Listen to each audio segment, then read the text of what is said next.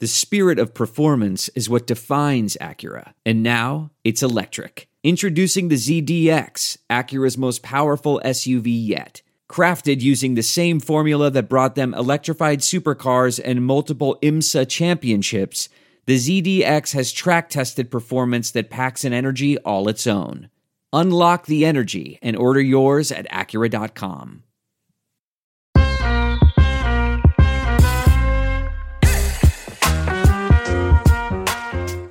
Hello and welcome to Baseball Bar-B-Cast, the only baseball podcast in the world actively trying to bum you out.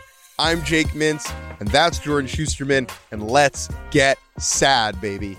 You know, Jake, uh, first of all, good morning. It's good to see you. Happy Friday, almost Shabbat Shalom. We spend so much time on this here podcast being as positive as possible. And that's not that's not a that's not a ruse. Like that's what we like to do. We like to see the good in the world, in Mm. people, in baseball, in anything, right? And in general too, it's like if why would we expect you to want to come on here and just be big bummers? However, we would like to to turn things around here and do a little this the first half of this uh, episode we are going to be doing what I think you are deeming the bummer draft um, which is going to be uh, Jake will explain it in a second. Then we are going to do a little tankathon check in, check in on the bad teams on the race to the bottom, fitting with our theme of of sad and bad.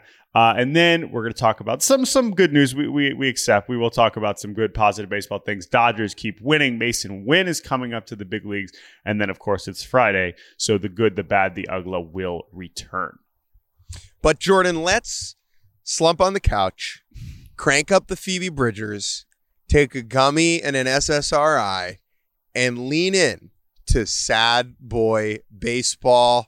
Shouts out to Sad Man Baseball, one of our favorite mm. baseball YouTube accounts. But the point Sure. of this draft, the other day, I was feeling down in the dumps. Okay. And sometimes in life, it's okay to feel down in the dumps. I was probably feeling down in the dumps as like a come down from your wedding, right? Like just had a really exciting emotional weekend. And then there I was sitting on the couch doing very little. And I said, man, I feel kind of bummed out. And then I was watching a baseball game and those two circles collided. And so what we're going to do is the first ever bummer draft. Jordan and I are each mm-hmm. going to take five people that in baseball who bummed us out this Yes. season. Now, uh, the, important to to distinguish here, we are going to keep this mostly on the field, maybe a little bit off. But but listen, we're not we're not going to the the people that did terrible things that disappointed us as humans, right? No This should crimes. still no crimes. yeah, this should still be a generally um, relatively lighthearted, lower stakes uh, Yeah. discussion. This is not. don't worry, we're not going to get too dark. But if in a baseball context, again, we t- we spend so much time not just being positive, but like every year there's a million positive surprises and breakouts. And oh my god, the the Marlins are going to make the playoffs. And oh my god, this player we've never heard of is going to hit 40 home runs. Like those are all great, and of course, 98 percent of the time, that's what our focus is on this podcast. But sometimes this sport disappoints us, and people in this sport leave us in a state of of long sighs and sadness. So, Jake, without further ado, you are on the clock with the first overall pick. Any other uh, prefaces we need to do for this draft? I'm just. Do I get the first pick because I tend to be a sadder person than you? Yeah, yeah. I feel like you you're you're better to uh, to guide us on this journey. We're gonna each take five. um, my we'll see how much. I'm sure we'll have some overlap. Uh, but uh, we're gonna go back and forth. No, no need to snake draft this. so uh, why don't you go ahead and and take? Uh, I will say there was one thing here which will probably get drafted, which is also part of what prompted this draft. We'll see where that Yeah. falls in. But but I'll let you go ahead and, and go first. I'm gonna. I'm gonna skewer a little bit with my first pick, Okay. and I'm gonna take A's president Dave Kaval. Mm, all right. because his single-handed just I guess him and the owner John Fisher, but uh, Dave Kaval to me is is an even more of a bummer as someone who presented himself as an ally to Oakland A's fans only to pull the rug out from under him or out from under the fans and relocate the team to Las Vegas, Nevada. That happened earlier this season and all of the things with Dave Kaval involved anytime you saw him talk, my emotional journey was this is a dopey dude lying through his teeth. And then you would realize, like sometimes you see clips of people on the internet being stupid and you're like, oh, who cares? It's just a regular person with no power. So then I saw this clip of Dick Kaval. I'm like, oh no, he really is moving the A's, isn't he? And so all the other things that are going to be drafted here are short term bummers. Mm-hmm. And if they are long term bummers, they are about people who once were good. I am not sad about a player who never was, if that makes sense. right? Yeah. They are we are we are bummed out about the things we didn't get to see and the things we had to see that were bad. And the A's and Dave Kaval is a whole other category, which is the the uh, looking forward to more disappointment as the A's inch their way out of the Bay Area. That's a great point because yeah, the and I think just the A's situation in general kind of comes off the board here because that's that's a great way to put it. You know, we know that as this season winds down, a lot of these players that we're going to talk about are going to have the opportunity, or most of them are going to have the opportunity to go into the offseason, reset, and we'll root for them again next year. This, we're going to have to keep watching this sad situation next year. Correct. Uh, it's not, you know, the it's and obviously once they leave, then it's a whole other thing. So I, I agree with you. That is a great and sad pick. Like Tim Anderson, who might get picked, mm-hmm. has made like upwards of seventy million dollars in his career. Mm-hmm. If he never played another baseball game, he would be remembered as a positive figure in baseball, except maybe for the punch. But whatever. The A's fans have not made that out. much money in their careers and will not get to see a team again.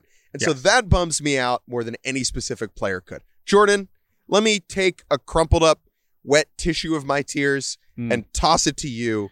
Thank the you. The pick is yours. I am going to select. Now, listen, I, something thematically I was thinking about was in terms of player performance that bums out more, it's much easier for pitchers to bum out than hitters, in my opinion for uh, a, reason because it's a it's a almost a more dramatic version of like wow ain't what they used to be and i have a few of those guys on my board and i'm going to go with one a couple that were timely but i'm going to first go with adam wainwright okay mm. adam wainwright i know many people are enjoying the cardinals dysfunction this year and the cardinals being objectively a bad baseball team for the first time really in our lifetime and i i can't refute any of that it's not like i am dying to have the cardinals back in the postseason but the way that Adam Wainwright's season has gone, a player and a personality who is very easy to root for. He is, in a lot of ways, the opposite of Yadier Molina, who is the easiest kind of, you know, anti hero to, to root against on the Cardinals, face of the Cardinals, you know, that guy who just seems like a total, a total dickhead professionally. But Adam Wainwright, it doesn't get any any nicer and kinder and just wanting to succeed more than him. And for him to choose to come back for this season and not just experience the team disaster, right? It'd be one thing if he was kind of moving along with a four or five ERA and, you know, the Cardinals were bad and it's like, ah, that's a shame. But like, whatever, Adam Wainwright at least got to go out with his dignity. Instead, it has just gotten worse and worse and worse. He started last night, Jake, and did something which a lot of people who follow this very closely, uh, including me, do not think they've ever seen, which is throw over 90 pitches and not record a single whiff last night against the Mets. Not one. And on one hand, it's like, yeah, duh, of course he's he's throwing, you know, 88 miles an hour. But that's still kind of hard to fathom for a major league game to throw that many pitches. His ERA, of course, is skyrocketed. And he keeps going back out there because at this point, it's not like the Cardinals are going to pull him out of the rotation. They want to let him keep going. So the confluence of he's going to keep going out there even though there's low stakes, and him searching for one more good start to finish his career on is really breaking my heart because I, having been around Wainwright and seen him and talked to a little earlier, like I am rooting for this guy, even if it doesn't ultimately matter for the Cardinals, and that has been tough to watch. So I want to push back slightly against the Yadi Molina schmuck narrative. I think okay, that's yeah. from the outside as a fan, it's really easy sure. to not like that guy. Mm-hmm. I do think within the game he has a much higher Q rating than. Oh, oh no, I, I agree with that. But you know, I just as far as that. right, mm-hmm. Wainwright. Here's the thing about Wainwright. Okay, so for years, my dude was raging against the dying of the light. In 2021, as a 39 year old, he threw 206 innings, three complete games with a 305 ERA, a season for the ages. just inexplicably phenomenal at a point where pitchers crumble into dust. And it was then, it was like, wow, he's done it. If he walked away after 2021, after like dominating the Dodgers in the NL wildcard game, it all would have been great and we would have been happy. If he had walked away last year after a solid season in which he had a 371 in 191 innings with his buddies, Yadi and Albert, saying au revoir as well, we wouldn't have been none the wiser. But he was like, one more go. And this is what Oh. we've been treated to, Jordan. Oh. They said it in every um every man born in the 90s. You either die a hero or live long enough to see yourself become the villain. Well, see yourself to become, the, you know, batting practice. I guess is basically Yeah. what it is. But it's tough. It's a tough, tough scene. Just so people understand, really, he has been worth negative 2.3 B war, 842 ERA in 72 innings with a whip of two. Yeah, the, the whip of two is not. That's not normal. You're like, wait, it goes that high? Yes, yes, it It's does. actually with that. That's when it becomes whips. When it It's pluralizes it too.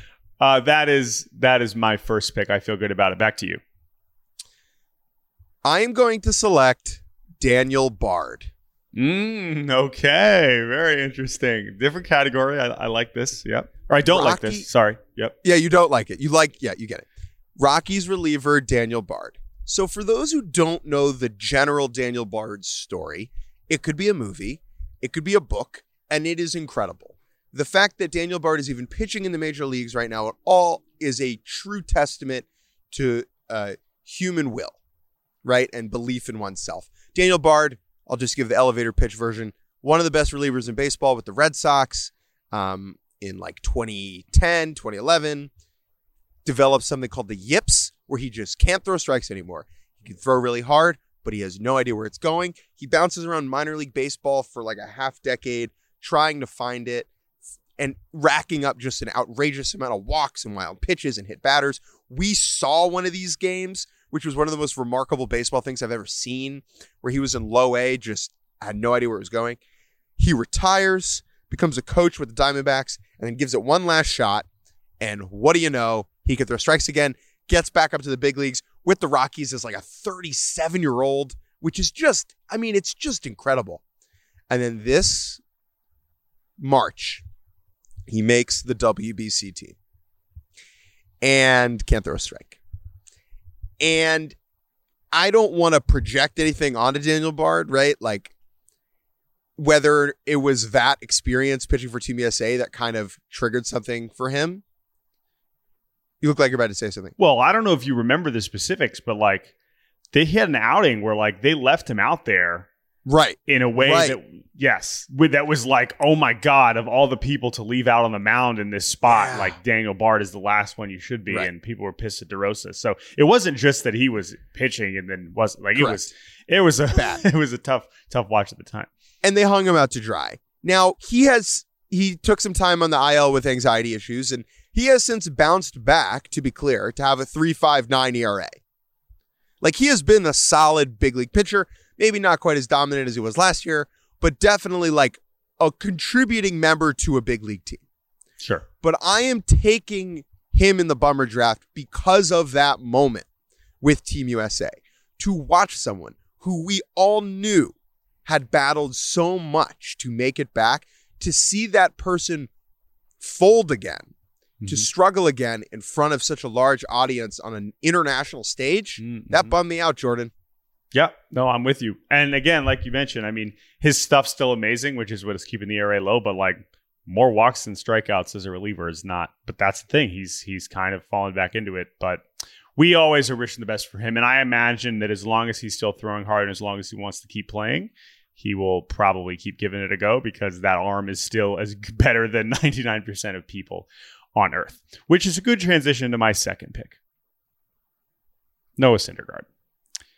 Jake, Noah Syndergaard is a different category than Adam Wainwright or Daniel Bard because Noah Syndergaard is someone who is looking for, who is trying to find it in a way that is a little bit different than, than a 38 year old Daniel Bard or a 41 year old Adam Wainwright.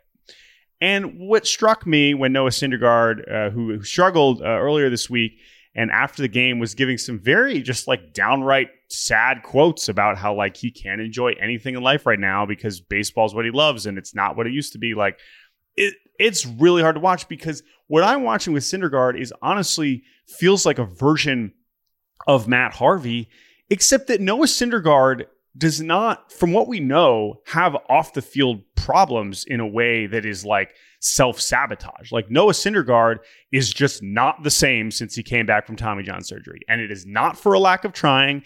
It is just that sometimes it doesn't come back. And for someone to have that kind of physical ability early in his career, to not be able to find it again. And now in a new place in Cleveland where you would think, oh, maybe they can do it. Well, it couldn't happen with the Dodgers that sucks because I know that he is sort of divisive as a personality in some cases. But honestly, like the, I, I don't have any reason to root against this guy. It's just been just been tough to watch.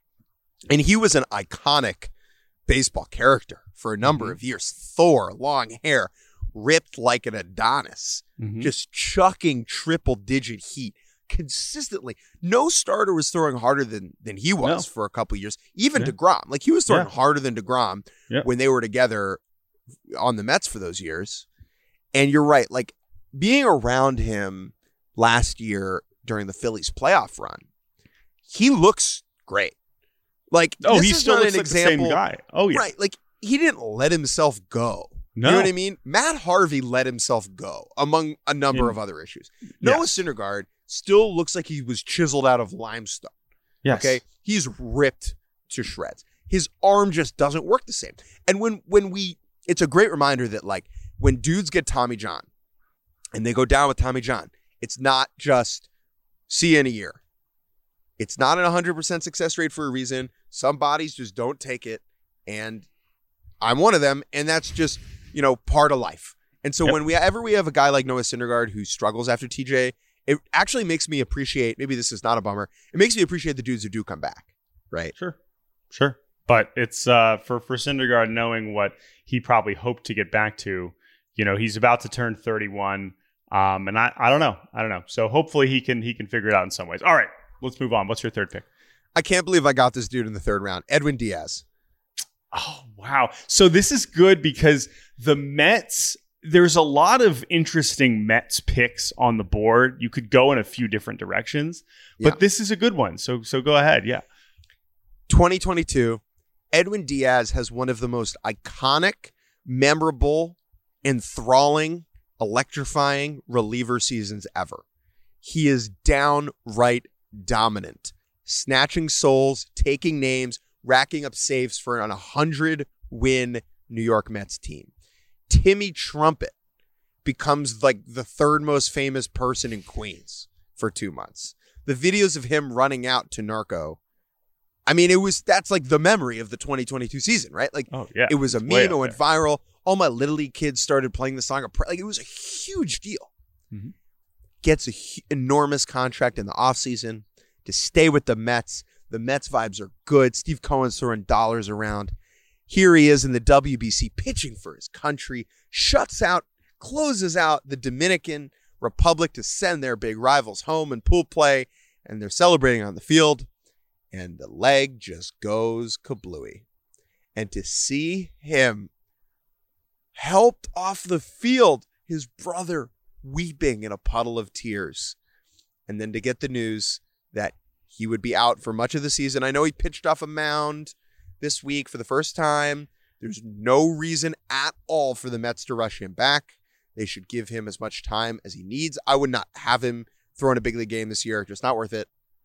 But dude, that image, unforgettable, right? Him to- being totally. hobbling off the field, as much of a bummer mm-hmm. as I can remember one specific moment on television being. Yeah, agreed. And it was the whiplash of it, right? It was the going from the the peak of positive emotion and triumph to the opposite of that. I think that that obviously in terms of injuries we're not topping that on the bummer list. I will say that, you know, we certainly had some other early season injuries.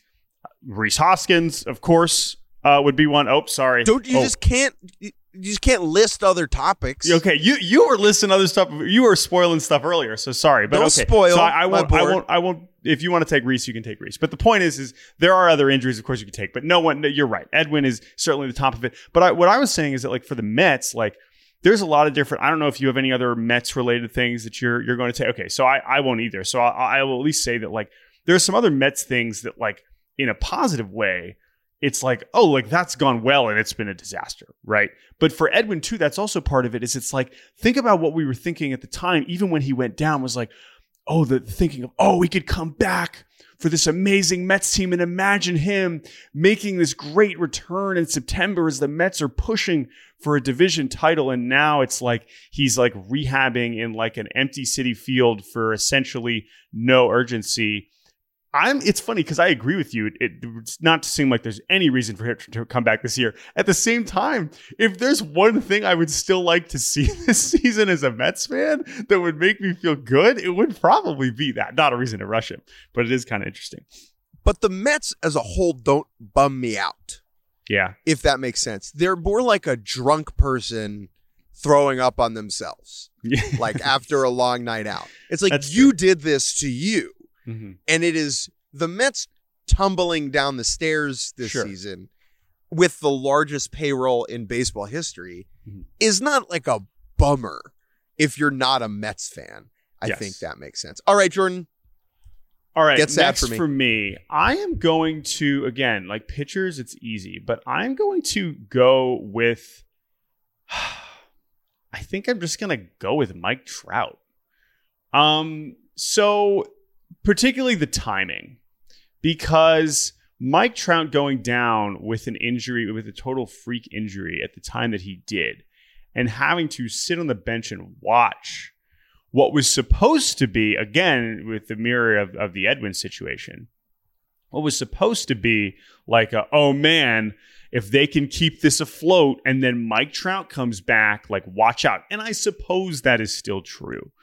But for him to have to watch the potential end of an era from the bench in a, a kind of freak injury that has unfortunately become somewhat common recently is just really like and and by the way this is also i'm also picking this because it has some applications to the oakland situation where it's like this story is not over for mike trout but i don't think it's going to get any happier you know and that is the part where i'm just thinking like oh my god like this was the chance and again maybe maybe we can still see it maybe we can still see a you know some angels in the outfield magic but I'm really starting to grapple when they cut to Mike Trout on the bench. I'm just like, man, like this has been tough to watch over the years, and it's possible that next year it is the toughest to watch. So, Mike Trout.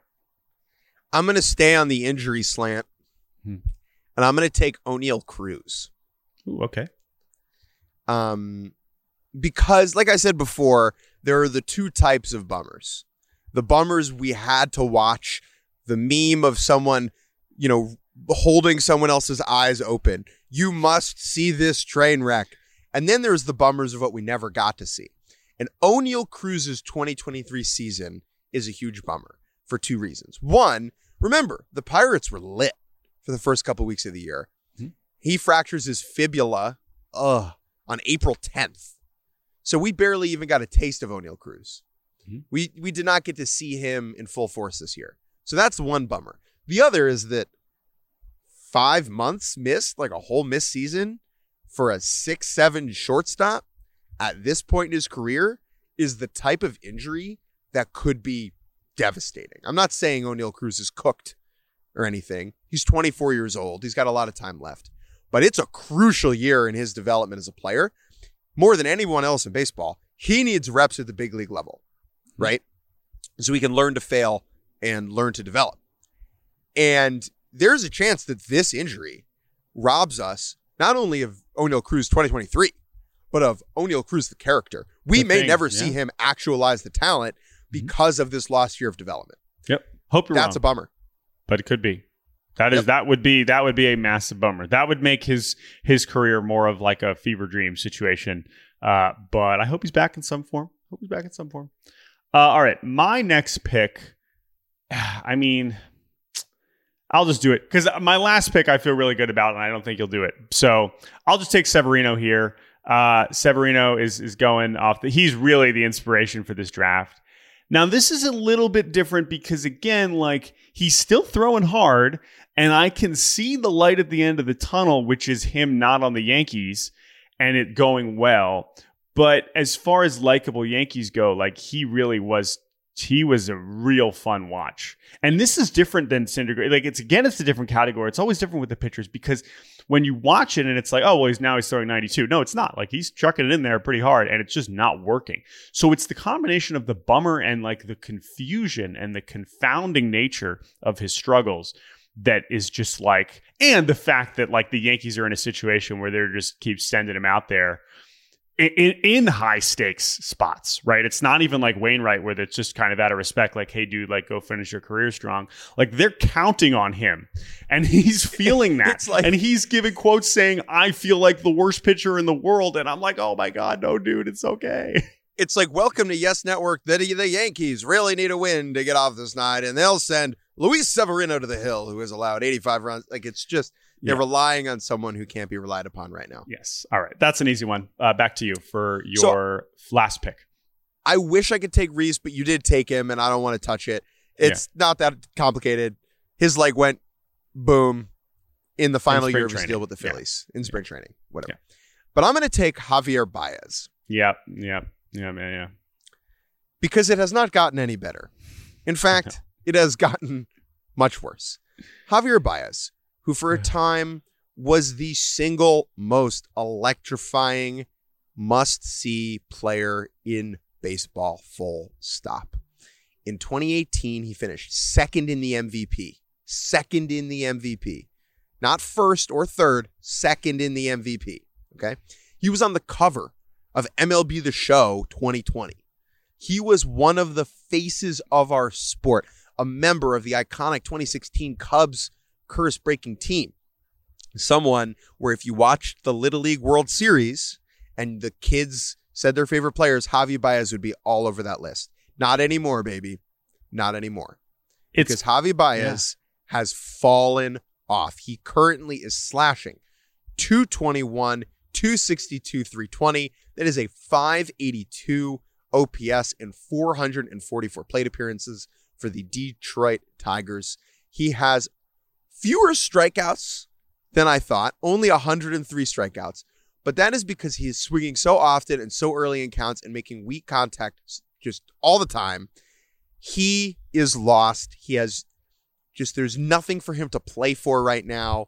It is aimless, and he is a shell, a husk of what he once was. Yeah, and it sucks because you know we've seen after a bumpy first year for E-Rod, like we've seen him really turn it around this year in Detroit and kind of give them hope for being a, a kind of a, a, pillar of their team. And, and clearly, E-Rod's like he wants to be in Detroit, as we learned at the deadline. And so, as they kind of move in that direction, it is it is definitely definitely frustrating. Although it's funny you mentioned like oh the kids, you know I've been tracking the the favorite players for the Little League World Series. There have still been a couple of kids that say Javi Baez, which if anything should tell you how how enduring his his star power was. I mean, you're talking about 2018 two years ago, right? Remember how massive of a deal it was when they when the Mets trade for him. So and he was incredible for the Mets. So uh yeah, that one is that one is certainly tough to watch. He also, you know, turns 31 in December.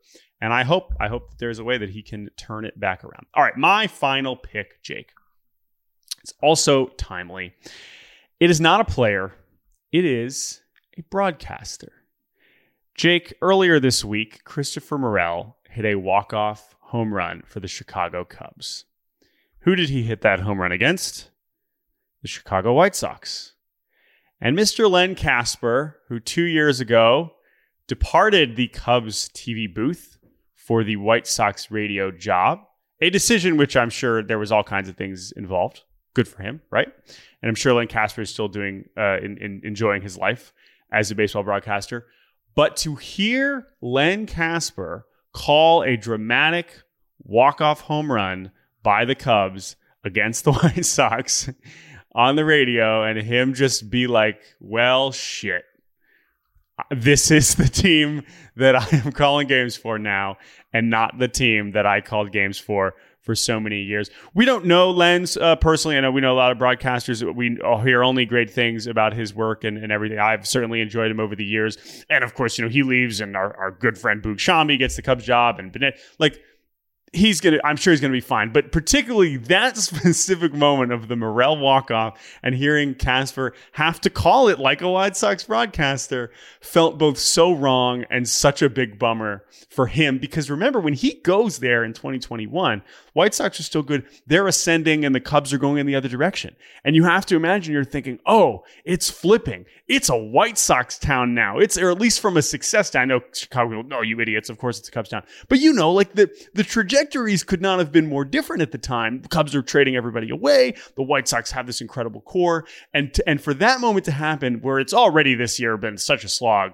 was just like, oof, man, oof. So there's my final pick, Len Kasper. uh, any other ones on your board you want to mention before we take a break? I thought Byron Buxton is one that has really kind of bummed me out this year. Now that he's a, a, a, different version of the hitter version of Syndergaard, where it's like he's now not playing center field anymore, and that's trying to stay healthy. But now he's not hitting, and it's just like, ugh. So I don't. I'm not like think he's doomed. He's had some moments this year where you're still like, oh, that's Byron Buxton. But overall, his season has been very disappointing and not and a big bummer for me. Tim Anderson is an obvious of course, one. Of course. I thought Willson Contreras was another Cardinals one earlier this year, just the way that they were treating him and the way that his kind of season was going, but that's not too high up there. And then, I mean, the Padres, so many Padres things certainly have to be up there. Um, but yeah, I think those were my, my main picks. Jordan, this has been a nice cry. It's important in life. Sorry, everybody. to let it out. If you were properly bummed out, mm-hmm. let us know. Email us, baseballbarbacast. Yeah, who else? Com. Who do we, who do we who, miss? Who's bumming you out? Yeah. Uh, baseball Barbacast, gmail.com. That's B A R B cast. We're going to take a quick break.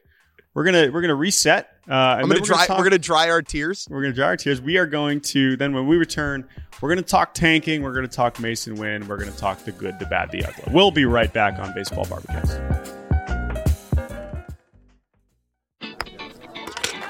This is former PGA Tour winner Smylie Kaufman, host of The Smylie Show, a SiriusXM podcast. You want to know what I love about golf?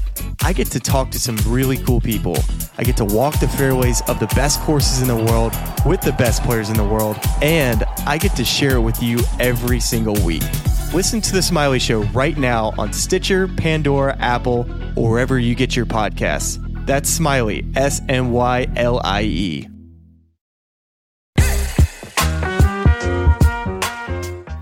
And welcome back to Baseball Bar-B-Cast. Jake Mintz, Jordan Shusterman. Chugga, chugga, choo choo. That's the sound of the tank rolling on in. It's August 18th. So, what we're going to do is take those standings. Everyone's concerned about the wild card races and the division races. We're going to flip that standing upside down and we're going to take a look at the bottom and preview the 2023 race to the bottom. Welcome to Tankathon. Yes. And, you know, this is, you can't really do this until you get past the trade deadline and teams declare their intentions of losing baseball games. And while you could say, oh, tanking's not the same in baseball, you can't draft LeBron James or an amazing quarterback, that's true. But if you think it's not a thing, you're just not paying attention because it's not just about the single player that you're picking at the top that could change your franchise, which, by the way, has happened in baseball with guys like Adley Rutschman. And even, you know, like that is a thing, first of all. The 2019 Nationals, mm-hmm. everybody. Yeah. Oh my God. So again, there's a lot of versions of this, like where this is this is how this it's a real thing, right? Of course, you're not drafting one player that's going to change your franchise, but it's not just the one player. You're getting a bigger bonus pool. Now, again, the big change now is the draft lottery, which was in, in you know instituted last year. So it is not a straight race to the bottom as it is in you know football, where you know if you have the worst record, you're picking first. But more like in basketball, where you want to give yourself a chance to pick higher, and picking higher means a higher bonus pool, and which means you can get more talent in the draft. Okay. But the point is, is well, I, the reason why I wanted to do this today is is two reasons. One, we have two teams that are far and away. I mean, this has been true for multiple months, but Oakland and Kansas City are obviously so far ahead of everybody else. Oakland, and by the way, this is on tankathon.com, one of my favorite websites, slash MLB, where they have reverse standings. The A's are four games up on the Royals. The Royals are eight games up, up on Colorado. So those are your two teams that are going to be in the lottery. There's no the top three lottery spots for the highest chance to get the number one pick. Great. Let's move those aside. But then you have the next tier of Colorado and Chicago, the White Sox, who are going to be kind of jockeying for that third top spot for the highest odds to get the number one pick. So those are the next two. But then after that, you have a group of six teams who could be shuffling all through the rest of the remainder of the regular season. That is the Cardinals at 68 losses, the Pit, the Pirates at 67 losses, the Tigers at 66 losses, the Nats at 67 losses, and the Mets at 66 losses. But what is really interesting here, Jake, which I tweeted about a couple weeks ago, is that because of new rules in the CBA regarding the lottery, certain teams are not allowed to have multiple lottery picks in in a row because of their market size. And the Nationals are one of those teams because they are considered a top 10 market who does not receive revenue sharing money. So what that means is that the Nationals, because they picked in the very top last year, we know they they got the second pick and they took Dylan Crews, They are not eligible for the lottery this year, which means they actually can't pick higher than ninth. So the Nationals this year have no reason to, as we've seen. I mean, they've been they've been a you know a frisky team. Like them losing a million games down the stretch is not helpful for them. They are not going to be in the lottery no matter what. Whereas the Mets are in an quick question situation. actually about that. Yeah, sure. Sorry, quick question about the Nets. Mm-hmm. Does that impact their international bonus pool amount? Good question. I do believe it. The international bonus pool is there's CBA. I don't know if the rules are exactly the same for the draft versus the international money. That is a good question. I'm still trying to figure some of this stuff out. I've been reading the actual CBA, which is available online, and even the craziest thing about the CBA, there's nothing about the lottery in it. There's literally like that must be in some other secret document. So that's annoying and frustrating. Anyway, but the Mets, Jake, are in a much more interesting situation because this past year, a rule, this has been a rule for a couple years.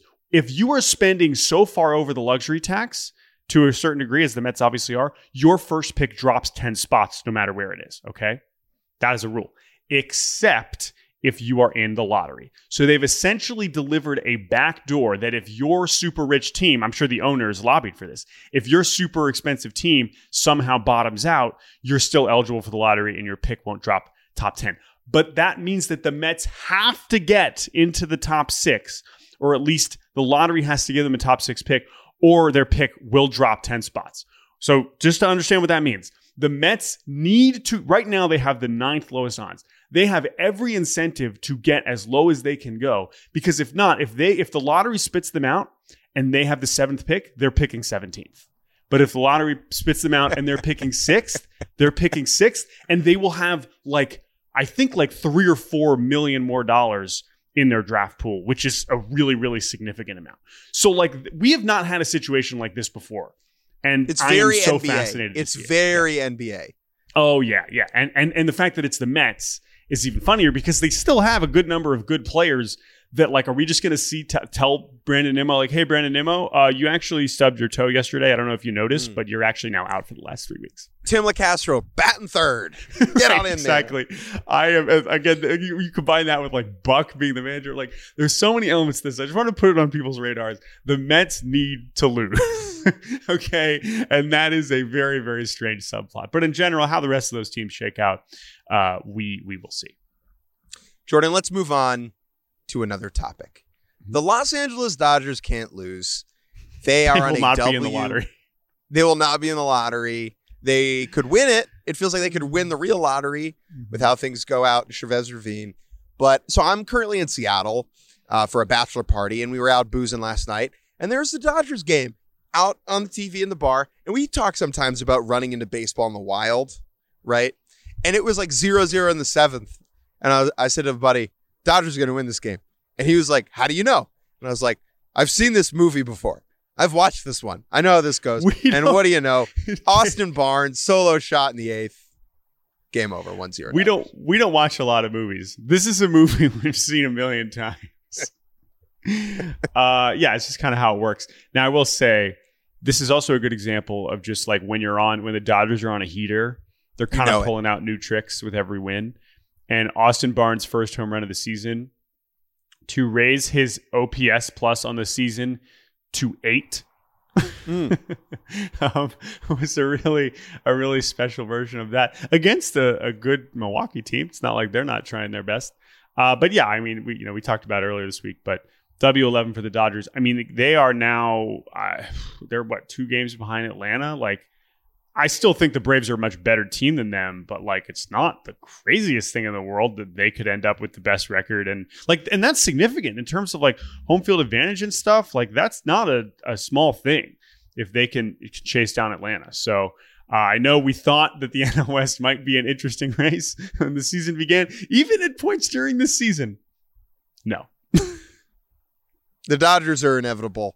Let them let them win. I saw some stat that they're like 79 and 20 in August in the last four years, or some cr- just outrageous number. But uh, this is it does feel familiar. Like this is it does feel very familiar that this specific time of year is when the Dodgers are feeling good. Uh, Jake, let's go back to one of the bad teams, and that's the St. Louis Cardinals you know, they have incentive to lose as well. They will be drafting high in the draft for the first time in a long time. But one player is coming up to maybe help them win some games. We'll see how much they enjoy help that. them help them win help them win some games. Thank you, Jake. And that is Masyn Winn, their top shortstop prospect, who has been incredibly hot as of late with AAA Memphis. Masyn Winn is a fascinating player. Uh, why don't you introduce him a little bit to to the people? You probably know his name because he threw a baseball 100 miles an hour across the diamond from shortstop in the MLB Futures game in 2022. Yeah. Yep. He is a very odd player. He is really short. He is shorter than both of us, which always makes us feel great. He is very ripped. He is very fast. And as a high school prospect, he threw like 98 off the mound mm-hmm. and had a chance to be a two way guy, focused on hitting, and just has turned into a very, very good all around prospect. Not light tower power or anything like that, but he got, he got, he's got real wheels. Oh, yeah. And he's going to be a very fun dude to watch for the Cardinals, and so not your typical Cardinals player. To be no, clear, no, no, no. He's uh he he's gonna he's gonna you know deliver some spice probably on and off the field, but definitely rooting for this kid. We've spent some time around him. It is interesting in terms of the the statistical profile because last year in more you know pitcher friendly environments, he has 12 homers, 43 steals last year. Uh, across high A and double A. This year, up to 18 home runs, only 17 bags. I know the offensive environment at AAA is a little bit more power friendly, but it has been interesting to see him kind of, he has kind of shown some some real pop.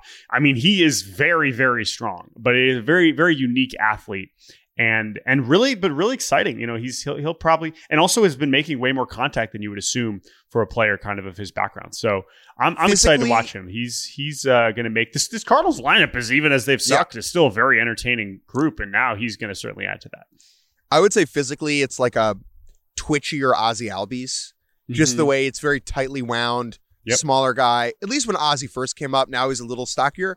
But mm-hmm. Masyn Winn, just watch him. It, it's definitely yeah. different. It will definitely be worth your time. Yep, Jordan, that's a, that's a, I like that comp actually. Let's jump on in to the good, the bad, and the ugly. And because we did a lot of bad, we have a small caveat this week. Instead of the good, the bad, and the ugly, we're going to do the good, the bad, or sorry, the good, the something that rhymes with bad, and the ugly. And so, Jordan, we'll get there in a second. But what's been good? What's, what's good with good? you? Uh, this is you got married. You got married. Oh, I got married. That was good. That that I mean, yeah. Oh boy, that was a good test. That was like a trick question. In case Bailey's listening, um, so yes, let's just say that that was good. It has been good. Still married, all is well. Uh, but that's not still married. Still, still married. um, it's Julio. Duh. it's Julio Rodriguez. I mean, he had 12 hits against the Royals in four games, four hit day on Wednesday, five hit day on Thursday. And this is the thing about him is, is he's taken so much shit earlier this season. He's come up in all these clutch situations and just swung wildly and looked terrible. But when you are this naturally gifted, you are always a couple good swings away from just going ham and looking like one of the best players in the world. And that is what he has been for a few weeks now. And for him to come in in that game, this anybody that watches this Kansas City series, an absolute nightmare of a series for so many reasons. But like for him to come in against Carlos Hernandez, Carlos Hernandez, who might be the president now of the Bad 100 Club. um, which Jake and I have talked about for years. Guys that throw 100 and just suck, or they're 100 miles an hour, doesn't do anything.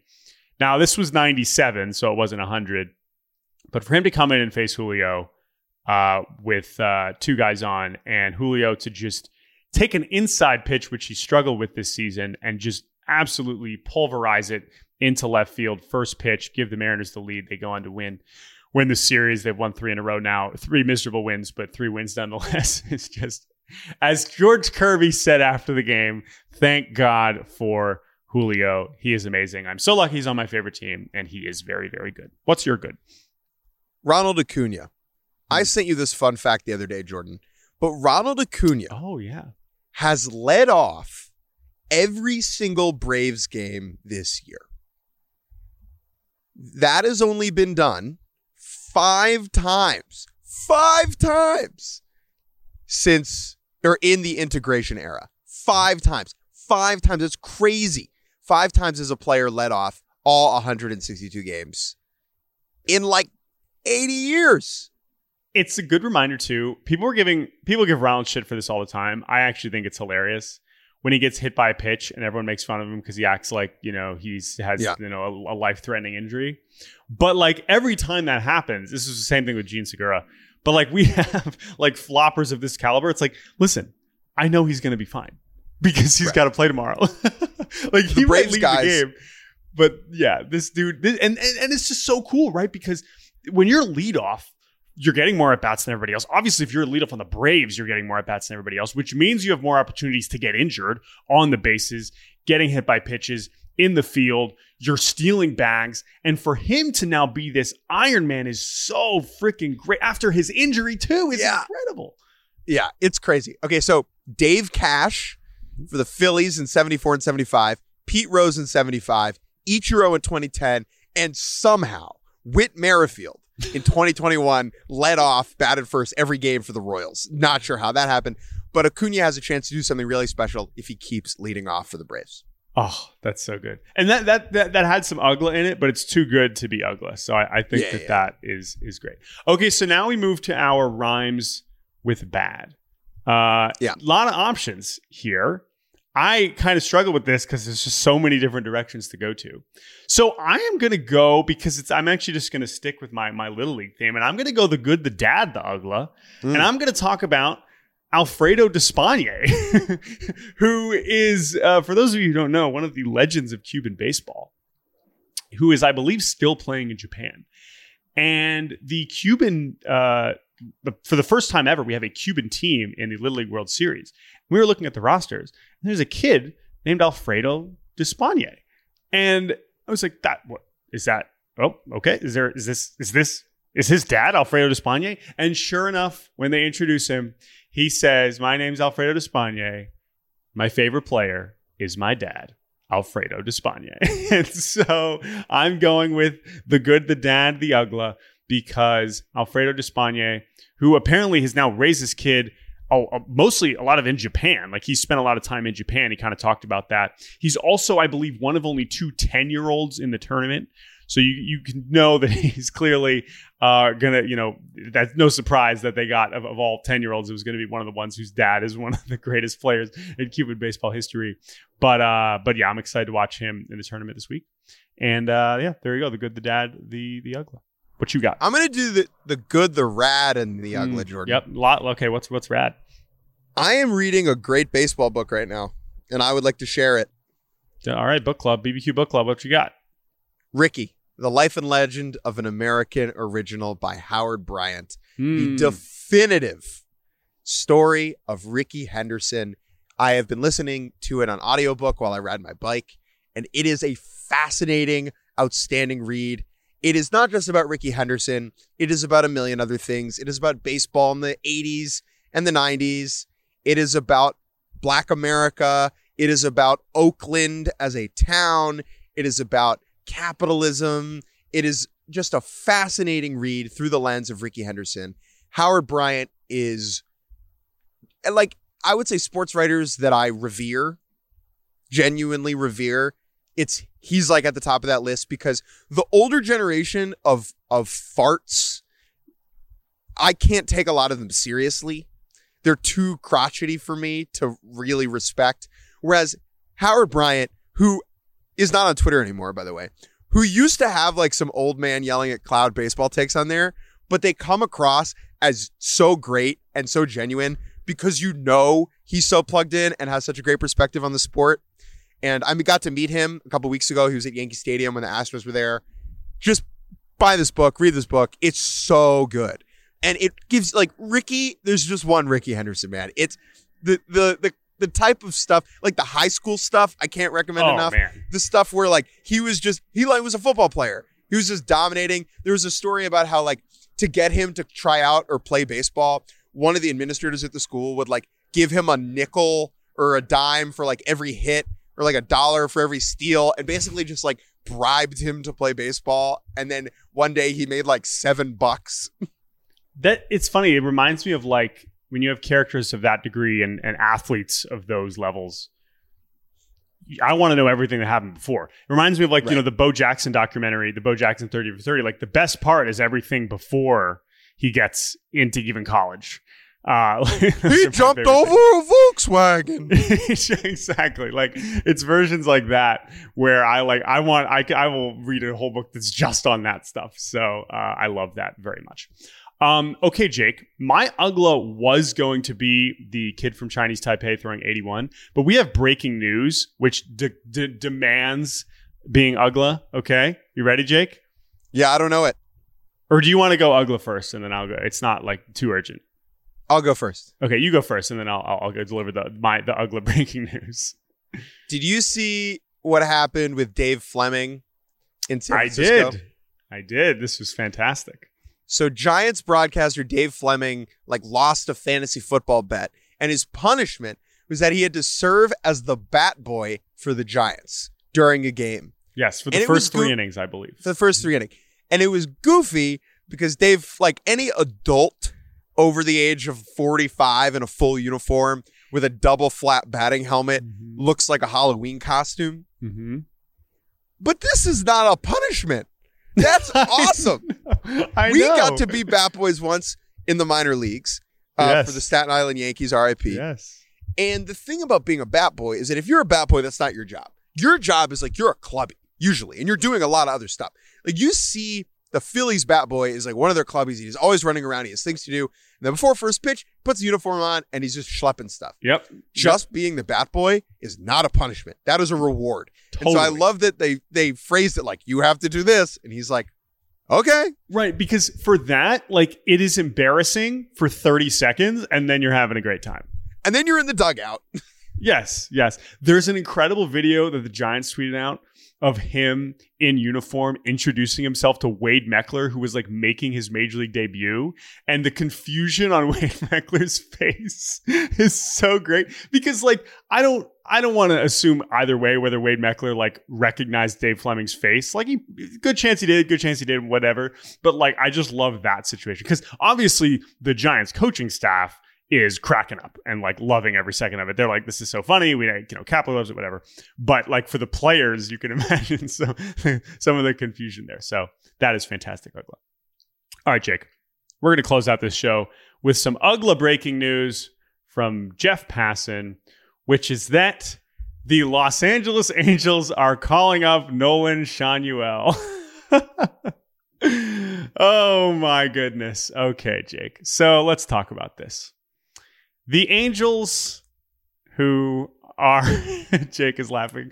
The Angels, who are uh, again uh, trying to keep their season alive. They're 60 and 62. They are many games back. They are now. I will say something I've said even leading up to the deadline. You know, oh, they they trade for pitching. We're always saying, oh, the Angels need pitching. The Angels. No, the problem is that the Angels' offense around Ohtani has been abysmal. Cr- Cron and Grichuk have been just horrific. Mike Moustakas is like the only guy really doing anything. It's been bad. And so what they've decided to do is call up the gentleman who they drafted a month ago from from Florida Atlantic, the 11th overall pick in the 2023 draft. And now, listen, if this seems crazy, might I remind you that they have had the first person to the big leagues come up in the last four seasons.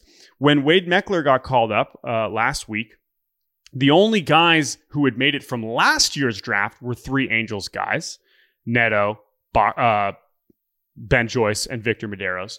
They have pushed people faster than essentially any team we've seen in the modern era. Was Nolan Schanuel raking in double A? Of course. Was it 16 games and was he playing in Conference USA three months ago? Also, of course. Will Nolan Schanuel be a great baseball player someday? I think there's a good chance. But Jake Mintz, this is patently absurd. I wish him the best. I hope he succeeds. But if Nolan Schanuel struggles down the stretch here, let's not be shocked. I mean, I guess Neto has kind of enabled them to see what how quickly Neto has been able to succeed coming out of the Big South without barely playing any minor league baseball. But this is just so ridiculous. I'm not even saying like they shouldn't do this, but like this is so absurd. This is so, so absurd. There's a reason teams don't do this, right? There's a reason we d- never see a dude get drafted and then in the big leagues two months later. You, uh, you see it with pitchers sometimes, rarely, but with hitters, it's crazy. Again, Nolan Schanuel was one of the best hitters in college baseball this year. That being said, highest two OPS. of his home runs, yeah, two of his home runs this year, Jordan, were against Harvard. He homered twice against fucking Harvard, and now he has to go face Max Scherzer. so, like, okay. this is the thing. Also, here's why I'm also pissed. If you're going to do this, just fucking send him to the big leagues. Just go full Xavier Nady. Let's let's let's let's actually you know make history here again. Don't act like he needs to hit well in Rocket City for two weeks to prove that he's ready for the big leagues. You have no idea. There is no way that he has done anything in the last few weeks that would make you feel like he's more ready for the big leagues than he was when you first drafted him. When you also needed him then, and you wouldn't have even needed to trade for CJ Cron. So I love this because I can't wait to watch it. I, I both I've never felt simultaneously feel bad and excited for someone for Nolan Schanuel, right?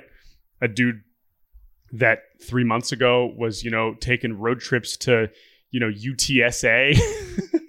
and and and you know oh he's going you know he had a really big series at western kentucky at the end of april like now he's on the angels like trying to save this season for shohei ohtani it's so ridiculous. Oh my god. One for three against Bradley in a midweek, and here he is trying to make sure the Mike Trout era is not a failure. He opened he opened the year with with uh, that three for three game against Monmouth.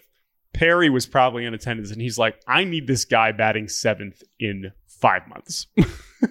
That's so, just yeah. Also, like, is he? Anyway, so many more questions, but it is as ugly as it gets. It is as good as it gets. It is as bad as it gets. It is everything that we've talked about.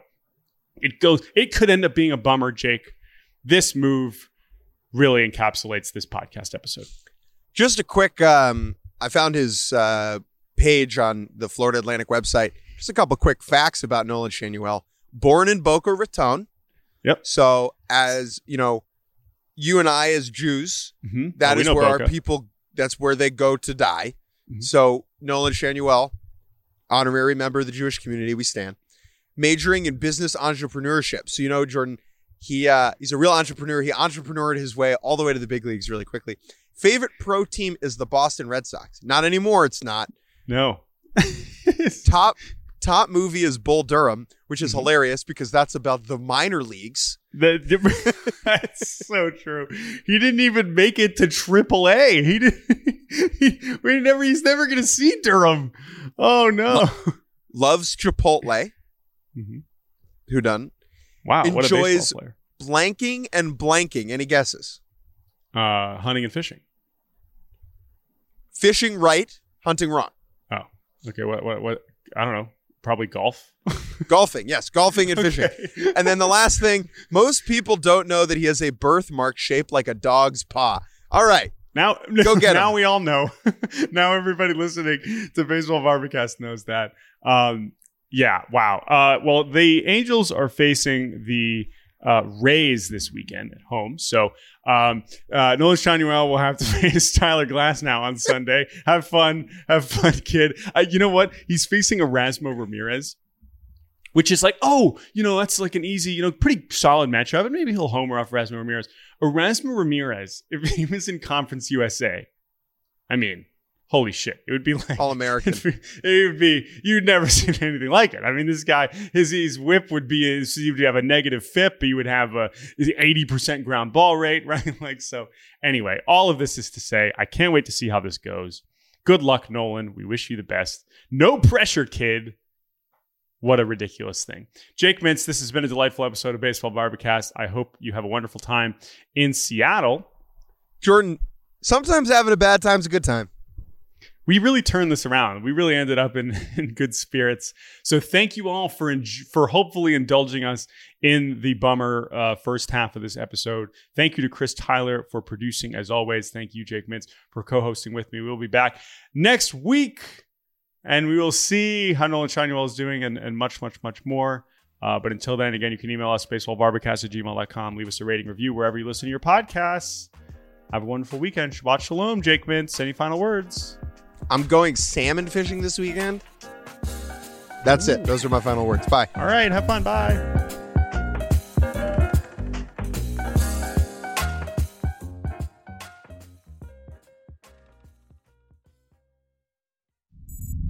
SiriusXM podcasts.